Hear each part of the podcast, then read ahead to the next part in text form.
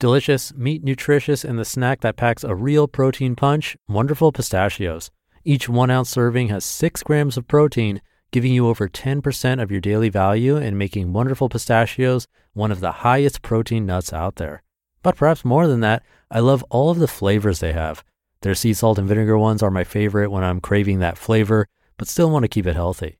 But that's just the tip of the iceberg. Wonderful pistachios come in a variety of flavors like chili roasted, honey roasted, smoky barbecue, and jalapeno lime, to name a few. Perfect for enjoying with family or friends and taking them with you on the go. Whether you're a pistachio purist who loves cracking open every nut, or you prefer the convenience of no shells pistachios, Wonderful Pistachios has got you covered. Grab Wonderful Pistachios and elevate your snacking game today. So fill up with a healthy snack when hunger strikes. Visit wonderfulpistachios.com to learn more. That's wonderfulpistachios.com. This is Optimal Living Daily, episode 2233 The Story of Your Life Rewriting Your Script by Emma Scheib of SimpleSlowLovely.com. And I'm Justin Malik.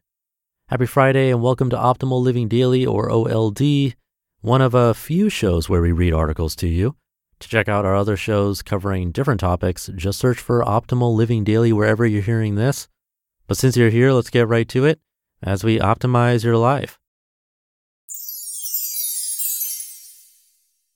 The Story of Your Life Rewriting Your Script by Emma Scheib of SimpleSlowLovely.com. Hey, you. Guess what? You are a star. You're starring in the role of a lifetime, the role of your life. And each of us has a script that's running a thread through our lives, laying the groundwork for the show to take place.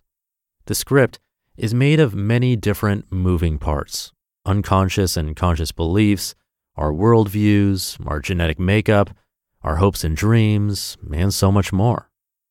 Meet the director of your show or life. Also, every good show has a director, and our lives are no different. We have someone sitting in the hot seat shouting directions, ordering the moving parts around, and dictating the atmosphere. And all too often, the director of our lives is our inner critic. For the better part of my life, my inner critic has sat in the director's chair and tried to tell me who I am. She had her birth at my conception. Conceived to a young woman who did not want motherhood and denied the first instinctive connections, the roots of my inner critic grew. As I lay in my crib alone, tended to only by hospital nurses, her voice whispered into my neural pathways You are not good enough. You are unloved and unworthy. You are a mistake and do not belong. At day 10, I was adopted by two loving parents who took me as their own child, very much wanted and loved. But unfortunately, the deep groundwork was done, and the inner critic had taken up her director's position. She was in it for the long haul. Listening to her directions and demands has brought nothing but trouble.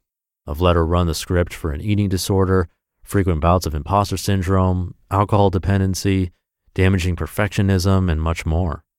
Well, the buck stops here. I've had enough. It's time for her to pack up her chair and hit the road. This is part of how I simplify my life. Embracing an intentional, simplified life includes recognizing the things that don't serve me and courageously asking them to leave. How to send your inner critic packing. Step one awareness. You have to notice the things your inner critic is saying to you. I mean, literally take note. Take time to sit down and make a note of what she says. Carry a notebook with you. Every time she pipes up, write it down. You won't always recognize her voice, but you'll get better the more you do it. Side note, she doesn't really want to pack up her things and go home, so she'll stay under the radar, trying to go undetected as much as she can.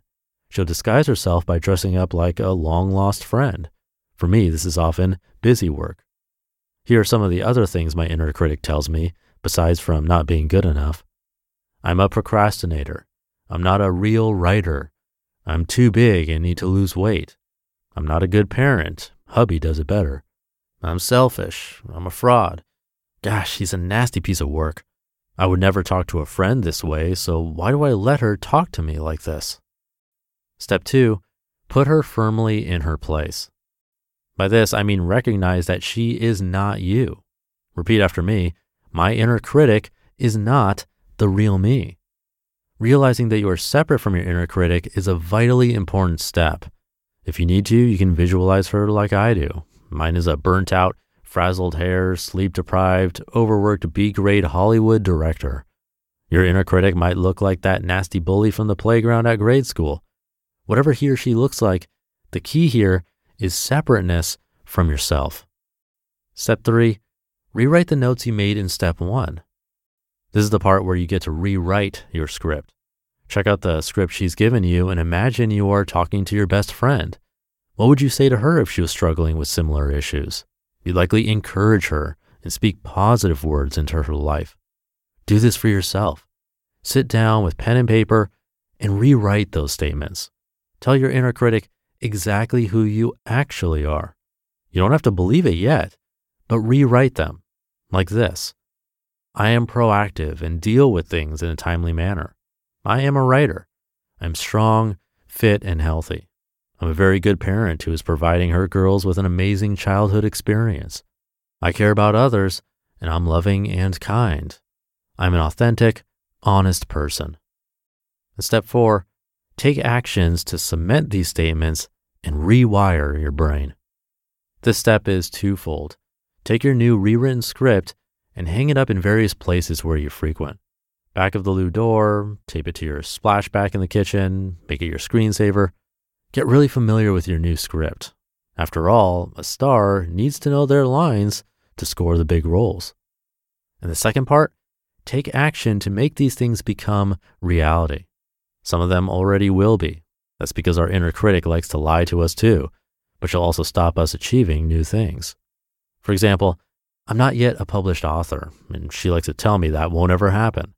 Well, I can counter that by rewriting my script and saying, I am a writer and I will one day be published. But I'm clearly not just going to get to that goal by reading I am a writer to myself every day. What do I need to do to make that come true? I need to write. Very, very simple.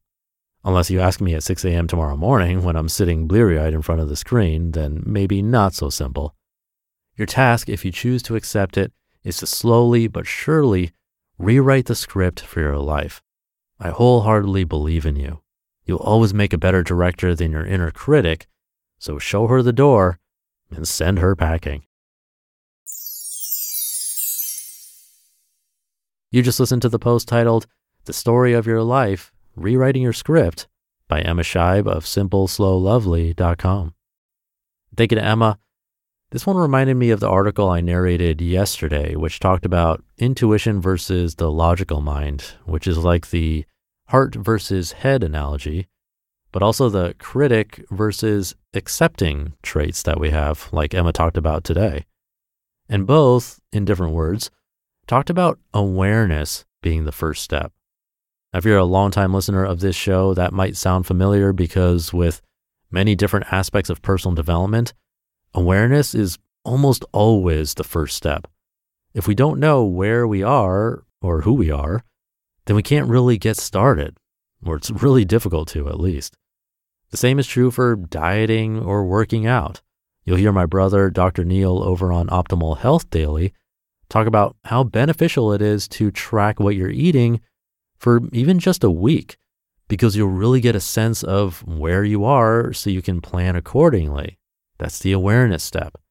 Then over on Optimal Finance Daily, you'll hear how you should try tracking every penny that goes in and out of your life for a month.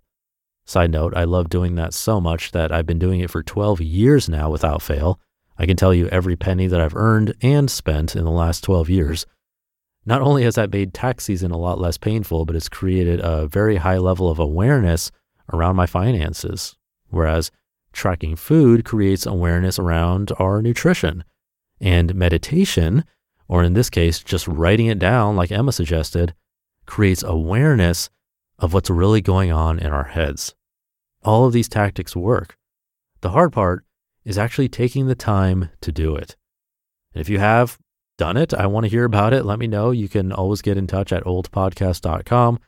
Or if you're on my free weekly newsletter, you can simply reply to that but that should do it for today. Hope you're having a great Friday, and I'll see you tomorrow over the weekend where your optimal life awaits.